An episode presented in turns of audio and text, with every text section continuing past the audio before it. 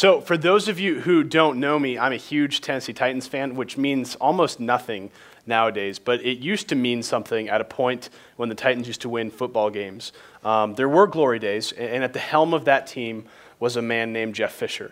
Hayden now gets the glory of Jeff Fisher as a Rams fan. He betrayed us and went to the team that beat us in the Super Bowl. Um, but I loved Jeff Fisher. He had a mustache, he had slicked back hair and slicker pants, and he was solid and consistent. And I had the biggest man crush on Jeff Fisher. And I had the priv- privilege um, near the end of my high school days of going to a Titans game down in Tennessee. And while I was down there, I was stalking Jeff Fisher, and I realized he had a daughter of a similar age as me. And this just transformed my entire future. Um, the idea that I could, if I were to marry her, I would be Jeff Fisher's son in law, but son. And, and, so my whole life went into this consuming thing of if I could just meet Jeff Fisher's daughter. And so after the game, um, and the t- Titans won, it was probably the last game the Titans won. Um, and uh, I go to the gate where all the players are coming out, and you're kind of getting autographs from players. Um, and then uh, my, we were, my mom yelled something about Montana because at the time Jeff Fisher's son was playing on the football team. And Tara came over out of nowhere like a, like a sprite and uh, started talking to my mom about Montana. Um, and this is before Sarah, okay? Sarah's not in the picture, my lovely wife. So it's okay for me to talk like this. Um, and also, you'll see I was not a threat um, because Tara Fisher, which is her name, came up and started talking to my mom and I just froze. I just stood there like this in a Titans hard hat jersey with a flag, just like this. and my mom was having this conversation. I, I don't think I said anything. I was just kind of like nodded, and then she left. And that was the end of that. Um, but being a sleuth in the peak of the Facebook days, um, actually, it was in the, the early onset of the Facebook days. I went on Facebook and I looked for Tara Fisher and I found her. And so I added her as a friend, and she accepted the friend request. And I was like, this is, this is a Disney movie. This is how it happens. Um, and, and, and so I'm so pumped, and I'm at school, and I come back, and actually, I was in college at this point. Yeah, I was totally in college. Um, because I came home to the guys uh, who I was living with, and she had sent me a message to be like, hey, who are you? And in my mind, I'm like, well, she doesn't care who I am. We're already friends.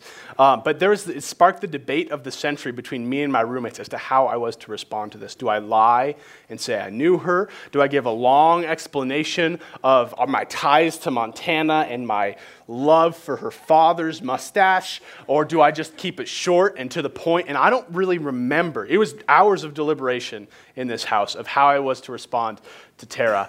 And regardless of how I responded, by the end of the day, she wasn't my friend anymore. Um, she had unfriended me on Facebook. Um, and not only, looking at the story, not only was I an idiot at the point of meeting her, standing there waving it, who wears a. It's just, if you could have seen me, I had no shot. Um, uh, and, and, so I was an idiot in the moment of meeting her, and I didn't have what it took to make this a sustainable relationship in the long run. It was just a disaster. And you know, this was a moment I was so excited about, and it fell flat on its face. Um, and what this story in humor illustrates is something that really all of us experience on some level. We all encounter things in this life which excite us, stir us, and motivate us in powerful ways. And, we can identify, though, just, think of your life. And you could probably identify points in your life where you had a similar type excitement or anticipation for something that happened. Um, and you experienced something fantastic. But my question I want you to think about is how did you respond to it? What was your response to that moment in your life? And more specifically, outside of just my memory of looking back at that event, outside of just hindsight, what impact has that moment had on the rest of your life? How has that changed you? And tonight we're going to look at a story. We're preaching through the book of Mark. We're going to look at a, a story in the book of Mark called the Transfiguration. Um, and, and we'll get into what that word means in just a little bit. But here's what we're going to see tonight. Tonight we're going to see the transfiguration of Christ shows us the person to which we should respond, and also the hope through which we live as Christ followers. We're to see the person to which we should respond and the hope through which we should live as Christ followers. So let's pray, and then we'll dive into Mark 9. Lord, thank you for tonight. Um, we thank you for this picture you um, paint for us in the Gospel of Mark, Lord. And I pray that as we look at it and as we encounter Jesus through your word, um, that we are led to worship in right ways, that we are led to a sustainable life transfixed on your glory. Um, we pray that what happens here on a Thursday night in Chem 123 is something um, which carries on uh, to all the buildings on campus throughout the week as the gospel goes forward with your people. Um, we pray you bless tonight as we close in worship and fellowship. Uh, we love you, Lord. We pray this in your name. Amen. So, for those of you uh, who haven't been here the last two weeks, uh, we, we started up post break, and there's a, a, distinct shift that's happening in the Gospel of Mark. Where in the first part of Mark, no one can really get a peg on who Jesus is. In fact, the only person who's given us a clear confession of who Jesus is was a demon, and we're not really trying to follow that route. So there's this mystique surrounding who Jesus is. But starting two weeks ago, the disciples get it. And then Jesus starts talking to them. He says, I am the Christ. He says, not only am I the Christ, not only am I the Messiah, but I'm going to come, I'm going to suffer, and I'm going to be murdered. But this week, rather than telling the disciples who he is, as we've seen the last two weeks, he's going to show the disciples who he is. And we see this story starting in chapter 9, verse 2. And after six days, Jesus took with him Peter and James and John and led them up a high mountain by themselves. And there he was transfigured before them and his clothes became radiant, intensely white, as no one on earth could bleach them. And there appeared to them Elijah with Moses, and they were talking with Jesus. And so here we have something pretty phenomenal happening here, something that's not normal, that's not typical. And Jesus takes kind of the three core disciples, Peter, James, and John, and he brings them up on a mountain. Um, and there, Mark says it kind of like nonchalantly. It says, and Jesus was transformed, transfigured before them. What does that even mean to be transfigured? Um, well, well, the Greek word, because all of you are interested, I know, um, but you might be more interested after this, is metamorpho. And, and from there, you could probably see the word metamorphosis, right? And so that's the root of the word to be changed. That's what it means to be changed. In this moment, while keeping his earthly self, he still looked like a human, he still was human. Jesus was utterly transformed. He was transfigured into something else. His body lit up. So much so that it wasn't just his body, it says his robes were radiantly white, as no one could bleach them. It's not like Jesus found some great old, or great bleach sitting around the house and like when the sun hit him, it just radiated. This is something that man cannot do. What just happened to Jesus was phenomenal and fantastic and unbelievable, and it happened before the eyes of the disciples. And you could see as Mark is saying this, he's grasping for words. He's like, How do I describe what's happening to Jesus? It's extraordinary. And not only that, does Jesus start glowing like a light bulb, all of a sudden there appear Moses and Elijah talking with Jesus, like this is a totally common thing that's going on. Now, Moses and Elijah are two Old Testament figures. I don't know if you're familiar with the Old Testament, it's kind of the first half of your Bible. Um, and Elijah was seen as the chief prophet of the Old Testament. Meaning that he was one that God spoke to, and Elijah would take that message and he would proclaim it to the people of Israel, saying, Come back to God. Stop sinning, or you'll, you'll, be, you'll reap destruction. Stop sinning, or you will harm yourself. And he boldly spoke the word of God. He challenged the rulers of the pagan nations who were around him. But the more interesting thing of Elijah's life is how it ended. Okay? And we see that um, in 2 Kings 2, verses 1 and 11. Now, when the Lord was about to take Elijah up to heaven by a whirlwind, Elijah and Elisha were on their way from Gilgal, which is fun to say. Um, and then in verse 11, and as they still went on and talked, behold, chariots of fire and horses of fire separated the two of them, and Elijah went up by a whirlwind into heaven. this is a rare occurrence in human history, what we just saw. We just saw Elijah didn't die. He was, he was taken up by chariots of fire and horses of fire. This is not normative. And, and because of this, because of Elijah's role as prophet, because of the things we saw Elijah doing, and because of the way in which Elijah was taken from the world, Judaism saw Elijah as this special role. Elijah was coming back. He didn't die, he had to be coming back. And as he was going to come back, he was going to inaugurate the end times. He was going to inaugurate what's called the day of the Lord, when God brings his plan to completion.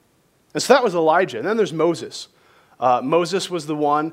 I just started watching The Prince of Egypt with Owen, right? Moses is the guy they make movies about. Um, and uh, he, he's the one who gave the law. The Ten Commandments was a portion of that. He gave these rules demanding the perfection of God's people. God spoke to Moses and he's like, I'm giving you rules not because I want to give you rules. I'm giving you rules because this is what it means to be set apart. This is what it means to live according to my rule, to live under to live where I am your king and laws, procedures, and practices which set apart the people of God from the people of the world. But those of you, again, who have seen the Old Testament, we see time after time the people of Israel breaking these rules and not keeping these practices and disobeying God. And Moses, he's like, guys, it's, it's written out for you. He becomes discouraged. And so he's up on a mountain talking with God, and he just, he, he's like, God, if I could just see your face. If you would just show me your face, I would, I would have the strength to go on. If you could just show me your glory and the splendor of who you are, that will be motivating enough where I could put up with this. And maybe I could go back and tell the Israelites what I saw and describe to them how beautiful you are and what you look like and what you're capable of doing. But God speaks to him. In Exodus 33, verses 19 through 21, God says this. And he said, I will make all my goodness pass before you, and will proclaim before you my name, the Lord. And I'll be gracious to whom I will be gracious, and I'll show mercy on whom I show mercy. But he, that's God, God said, You cannot see my face, for man shall not see me and live. And so here we have Moses asking to see God's face, but God says, You can't. You can't see my face. As a human, if you were to see my face, you would die because you can't comprehend it. I am so holy and you are so sinful. We are so separate, you can't see my face. It's not that God's being snobby here, it's that God is caring for Moses in this place. You see, Moses wasn't allowed to see the face of God. And Peter, who's one of the eyewitnesses here, um, Peter says this in 1 Peter 1 10 through 11. Concerning this salvation, the prophets, speaking of these Old Testament guys, who prophesied about the grace that was to be yours, searched and inquired carefully, inquiring what person or time the Spirit of Christ in them was indicating, when the predicted sufferings of Christ, when he predicted the sufferings of Christ and the subsequent glories. And so here we have Peter, and he's talking about Moses, and he's talking about Elijah. He says, These prophets, whom God spoke to, he was speaking of this plan of redemption. They waited eagerly for the time of Christ. I, I remember the, the best, I don't, I don't, know if it was the best, the best, I'll say the best. Um, the best sermon that rings in my head that was preached at a youth group that I oversaw wasn't preached by me. It was preached by one of my interns. And he preached this text in 1 Peter, and, he, put, he put himself in the role of the prophets, where they're hearing this news of God. They're hearing this news of someone who's going to come, who's going to restore, a God who will be seen and dwell with his people. And they're just sitting there and they're like, So, like tomorrow? Do I get to see it tomorrow? God's like, No. He's like, What about, what about a month from now? Will I get to see your plans unfolding then?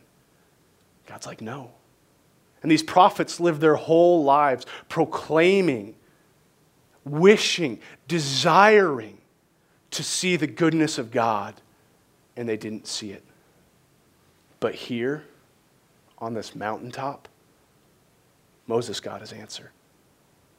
You see, here on this mountaintop, Moses sees God.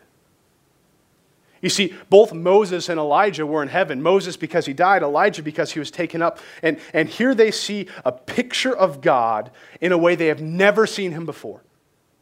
They were in heaven, and yet what they saw here on earth was special because they saw the face of God in Jesus Christ, the God man, God made flesh, coming to put in place his plan of redemption. And all of human history up until this point yearned to see what those men saw on that mountain. They yearned to see the glory and radiance of God. You see, think of, think of something in your life that's breathtaking that you've seen. I just, three weeks ago, I saw the birth of my second child, and I remember the, the scene. I don't really remember it. I just remember how I felt. It's this mixture of nausea and nerves, but delight and, and grace. And many of you have had experiences like that.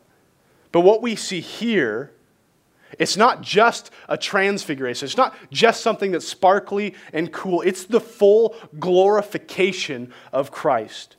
Here on earth, Moses and Elijah, Peter, James, and John are getting a glimpse of something we will not see again until heaven. Do you understand that? What these five men saw, no other human will ever see until Jesus comes back. You say, but, but wait, Jesus appeared to, to thousands of people when he rose from the dead, didn't he? Yeah, he did. Jesus says, touch my hands, put your, put, your, put your hand in my side, Thomas. And people saw him. But never do we see this language of radiance and glory until we get to Revelation 1 and Revelation 19, where we see Jesus riding back on a horse, coming to save humanity from evil. They saw something special. And you can imagine the emotions. We, we, we, can see the emotions of Moses and Elijah, but they've been waiting for it, right? They were ready for this. They expected this. They're just seeing what they expected. But Peter, James, and John, can you imagine what's going on in their minds right now?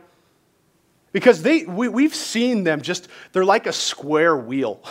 They're just kind of like clunking along in this story, getting a little glimpse of who Jesus is, but then faltering understanding more who Jesus is and then faltering. And they see Jesus coming, and he's coming to proclaim a kingdom. And when he teaches his character, his parables, he says, The kingdom of God is like this. And then he heals a man who's lame. He heals a girl who's dead. He heals a man who's demon possessed. But here, they see the kingdom. Jesus is the kingdom. You see, the, in the glorified Christ, they see a place where there is no death. They see a place where there is no suffering, where there is no disease, there is no hatred. There's love and there's glory and there is beauty. And in seeing the glorified Christ, they see a window to perfection of what life should be, of who our life should be. And they see that and they, everything clicks for a second. The world kind of stops as they're overwhelmed by the waves of majesty. But this is where we see Peter's response. This is where we see what's called the, what I want to call the object of response. What are people responding to in this scene? We see Peter's response starting in verse 5.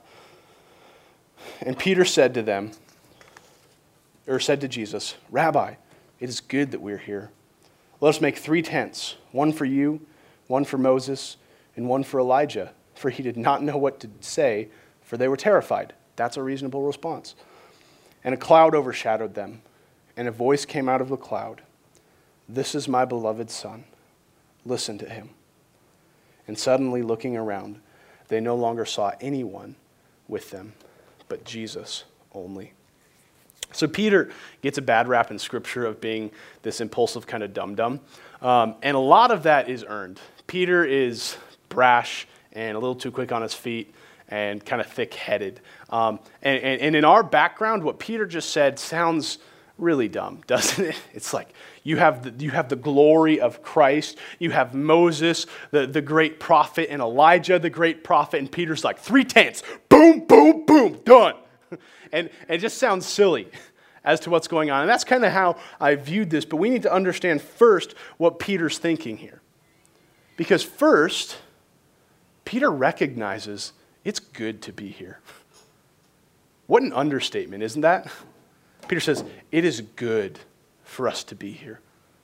Mean, that's a realization I hope all of you have that it is good for you to be in the presence of God.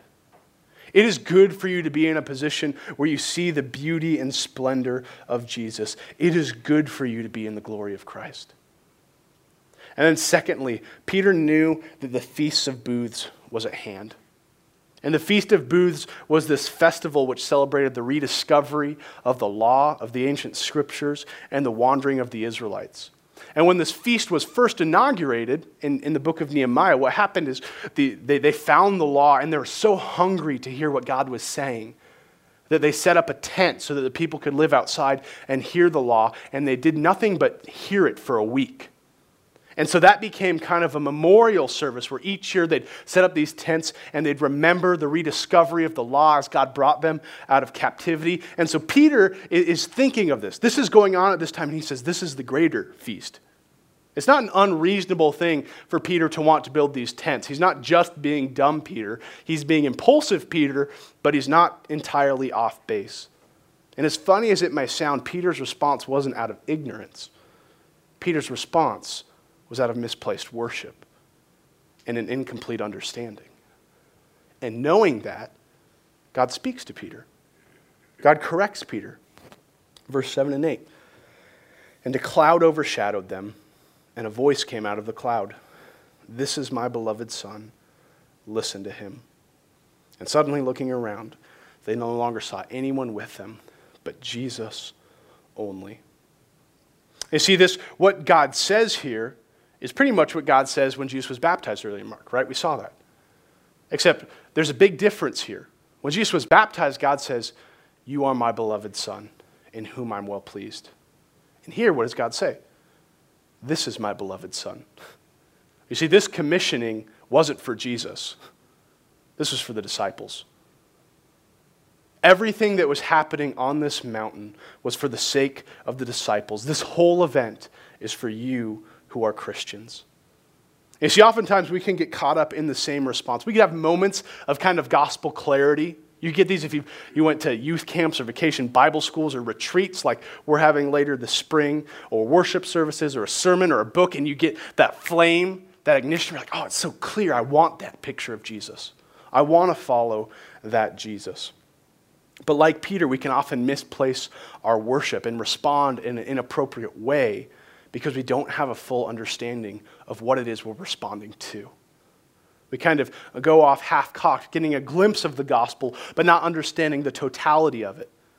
And so many times I think we can fall into the trap of Peter here, thinking that the only response to the glory of God is to do something. That's immediately what Peter wants to do. He's like, What do I need to do? What do I need to do? It's almost like we become compulsive doers. And we could, and what's really happening when we do that is we're really not obsessing over who Jesus is. We're obsessing over who we are and what we can do to benefit that. We're obsessing over what we can do uh, to build the kingdom, to expand the kingdom, to do for God, rather than allowing ourselves to simply see the beauty of Christ, to taste the gospel of Christ. Because here, here's the thing God says to Peter, He says, Listen, stop. This is my son. Listen to him. Now, God wants Peter to do things, right? Jesus commissions Peter to build his church. Okay? That's a big task. God wants Peter to do things. God wants you to do things. But first, he wants you to listen to Christ. First, he wants you to be exposed to the beauty of the Son. You see, Peter needs to be transformed by the glory of Christ before he can ever, ever do anything for Christ. You see, seeing a glimpse of the gospel and running off and thinking that you just need to do, do, do, do, do is like running into war with a gun but no bullets. You got half of it right, but it's not going to lead you to the right place. And really, when we experience the person of Christ as they just experience in a way we, we only hope to experience, it's uncomfortable, isn't it? As we see Christ, we have to come face to face with our sin. And that's, I think that's part of Peter's terror. If this is who Jesus is, who's Peter? Peter's not God. Peter's not perfect. Peter's not glowing white. And so many times, as we begin to see our own sin and we get to see the glory of Christ, we start seeing our own flaws. And in order to hide from that, we become busy with doing things, good things. We go to church, we read our Bibles, we go to community groups, we pray, we do retreats, we do all these things which look like a right response, but really in doing those, we're doing those things as an excuse of truly experiencing God. We do thinking we're becoming rather than just seeing Christ and being transformed by who he is. You see, we don't pause and let the gospel sit in us. And maybe it's just America and maybe it's just our culture, but this is something I wrestle with. What do I need to do? What do I need to say? What do I need to accomplish? And God is like, in the face of my glory, just sit and love it. Just sit and be still. The doing will come, the work is there, but experience me first. Still, others of us will respond in an opposite way. We'll get a taste of the gospel and we'll move past it. Thanks, God, I got it from here. We'll see this moment again. It could be at a camp or a sermon or something. We're like, oh, I need Jesus. Okay, I got it. And then Jesus is more like a door we pass through and we don't ever look back. We live our lives as if we got like our, mem- our Costco card, we got it, and we're just good. We just flash it at the door every now and then when we want to get in, and it doesn't shape our life. You think you can live your Christian experience outside the church of God, apart from the Word of God, and apart from the Spirit of God. But that's not a right response. That's not a right response to the object of Jesus. That's not how we're to respond. God wants us to respond by being faithful followers, transfixed on the beauty of Christ. That's what he wants. Before you start doing things, you need to know Christ. You need to love Christ. You need to be grateful for who Christ is. And so here, Peter, James, and John have just seen something beyond comprehension. I mean, humanity has seen cool things, right? I get bored sometimes and I go on Stumble Upon, and you see some pretty sweet things around the world and events and people and music. On that mountain, to those five men, that was the greatest thing the world will ever see. And they saw it. And then Moses is gone, Elijah's gone, the cloud's gone. They get up off of their faces because they're terrified, and it's just them and Jesus, and there's probably this really awkward silence. What just happened? And so they start to walk down the mountain and as they're trying to process this, Jesus kind of complicates it even more. Verses 9 through 13. And as they were coming down the mountain, he charged them to tell no one what they had seen until the Son of Man, and in the book of Mark, that's Jesus' Jesus's favorite title for himself, until the Son of Man had risen from the dead. So they kept the matter to themselves, questioning what this rising from the dead might mean. And they asked him, why do the scribes, those are kind of the religious scholars, why did the scribes say that first Elijah must come? And he had said to them, Elijah does come first to restore all things. How is it written of the Son of Man that he should suffer many things and be treated with contempt? But I tell you that Elijah has come, and they did to him whatever they pleased, as it is written of him. And so here we see Jesus speaking of his suffering. And he says, Hey, don't tell anybody what you just saw until I've risen from the dead. And the disciples are dumbfounded by that, and they're really wrestling with this idea of Jesus suffering. We saw two weeks ago, Peter responded to that. He rebuked Jesus. He said, The Son of Man's going to suffer, and Peter took him aside and rebuked him. They can't understand what's going on here. And the disciples, so, so they ask kind of this obscure question. They say, Jesus, why do the scribes say Elijah must come first? to restore all things. And here's what they're thinking if Elijah is going to come back like the prophets say, and if Elijah is going to restore all things like the prophets say, then you don't need to die. If Elijah's coming, everything's going to be okay. They're going to make it right. You don't need to suffer. We can march to Rome and set up the kingdom and free our physical oppression from Rome. We got this. And see, the disciples are trying to avoid the cross but Jesus is driving them towards it. He says, You're right. Elijah will come, he will restore all things. There will be restoration. There will be a new kingdom. All the wrongs will be righted. There will be newness, and things will be just as you saw them on the mountain. But I tell you, Elijah has come, and they didn't recognize him. You see, Elijah came in the Old Testament, and he was met with unbelief and unbelief and unbelief. And then we see later in the other Gospels, in the same narrative, that Jesus refers to John the Baptist as the new Elijah. John the Baptist was the Elijah preparing the way for Jesus. But what do we see happen to John the Baptist in the New Testament? He wasn't believed, he was eventually murdered for what he believed. And so Jesus said, if this is what they did to Elijah, if this is what they did to John the Baptist, what do you think they're going to do to me? Don't you get it? It is written that I will suffer for you. And you see, here we have the disciples. And, and I can't, I, I'm saying this with you, and I can't wrap my mind around it. The disciples saw the clearest picture of Jesus humans will ever see until we're in the throne room of glory. They saw the clearest picture this side of death. They saw Jesus fully glorified in a way we will not see. They heard God speak directly to them. They saw Moses and Elijah appear. And in that moment of great clarity, there's still great obscurity. They didn't get it. How could the disciples respond properly if they were still confused at the clearest picture God could have given them? Well, Peter, he witnessed this event. And we don't see it in the book of Mark, but we see Peter gets it. It clicks for Peter. And we know that because he talks about it in 2 Peter. He gives an interpretation. He's looking back at this transfiguration. Look at what Peter says.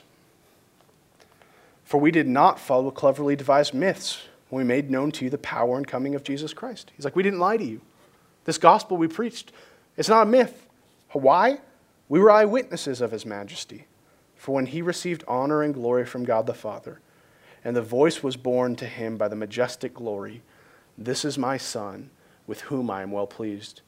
We ourselves heard this very voice borne from heaven, for we were with him on the holy mountain, and we have the prophetic word more fully confirmed, to which you will do well to pay attention, as to a lamp shining in the dark place, until the day dawns and the morning star rises in your hearts, knowing this first of all that no prophecy of Scripture comes from, any, from someone's own obs- interpretations.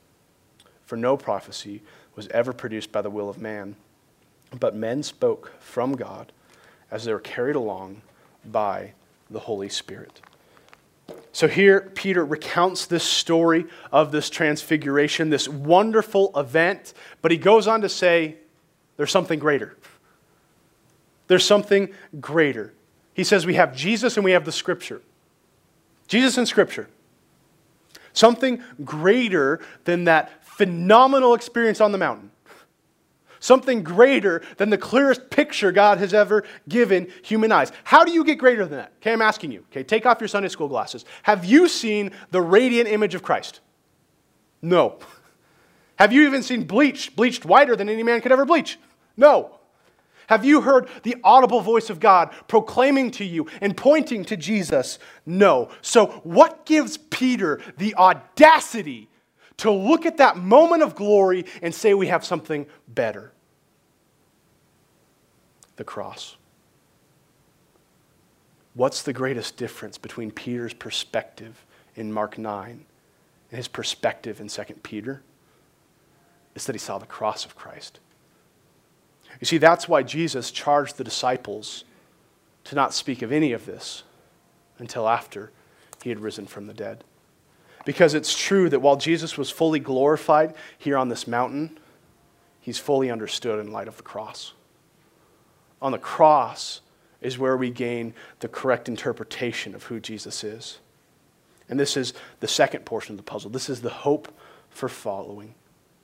You see, there's a lot going on in this text of huge theological significance. You see, Moses stood in the Old Testament as the portrait of the law, he stood as a reminder of the perfection God demanded. If you want to be God's people, you're perfect like God. Be holy as I am holy, God said to his people. A perfection that we could never meet through all the books of the Old Testament. We could never meet those rules and regulations. Elijah stood as the mouthpiece of God, speaking the word of truth, yet being rejected and thrown away.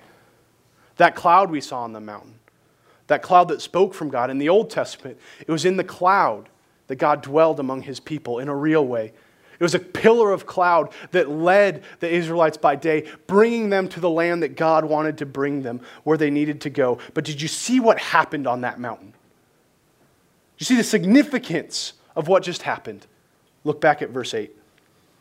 And suddenly looking around, they no longer saw anyone with them, but Jesus only. Moses, gone. Elijah, gone. The cloud, gone. Why? Is it just because they needed to go home? No. God's saying something here. Because in Jesus, we have the full perfection of God, a perfection the law couldn't meet. In Jesus, we have the true Word of God, a word that cannot be rejected.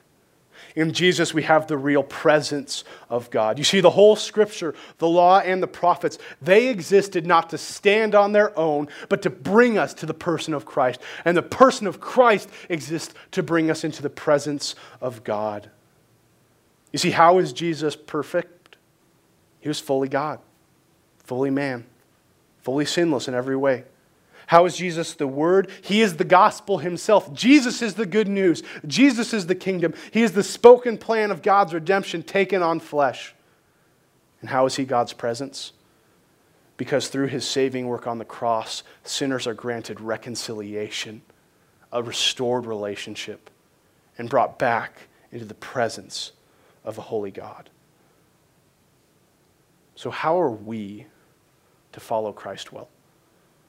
Are we to look back at that phenomenal experience of our own conversion?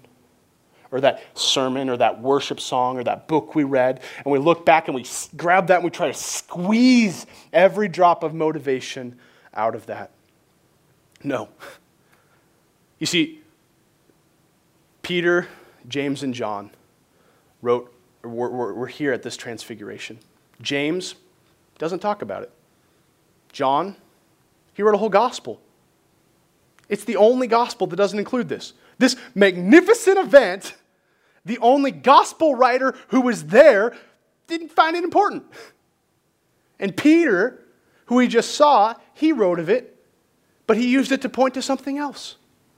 You see, the key to your Christian experience is not constantly to look back and to try to squeeze energy out of an experience you've had in the past. It's to look forward and to see what God is doing in the here and now in your immediate life. You see, God's word, what Peter said, we have something more sure, more sure than a shining Jesus standing before you. We have something more sure the word of God. You see, Scripture doesn't, in Scripture, we don't just memorialize God. In Scripture, we encounter God.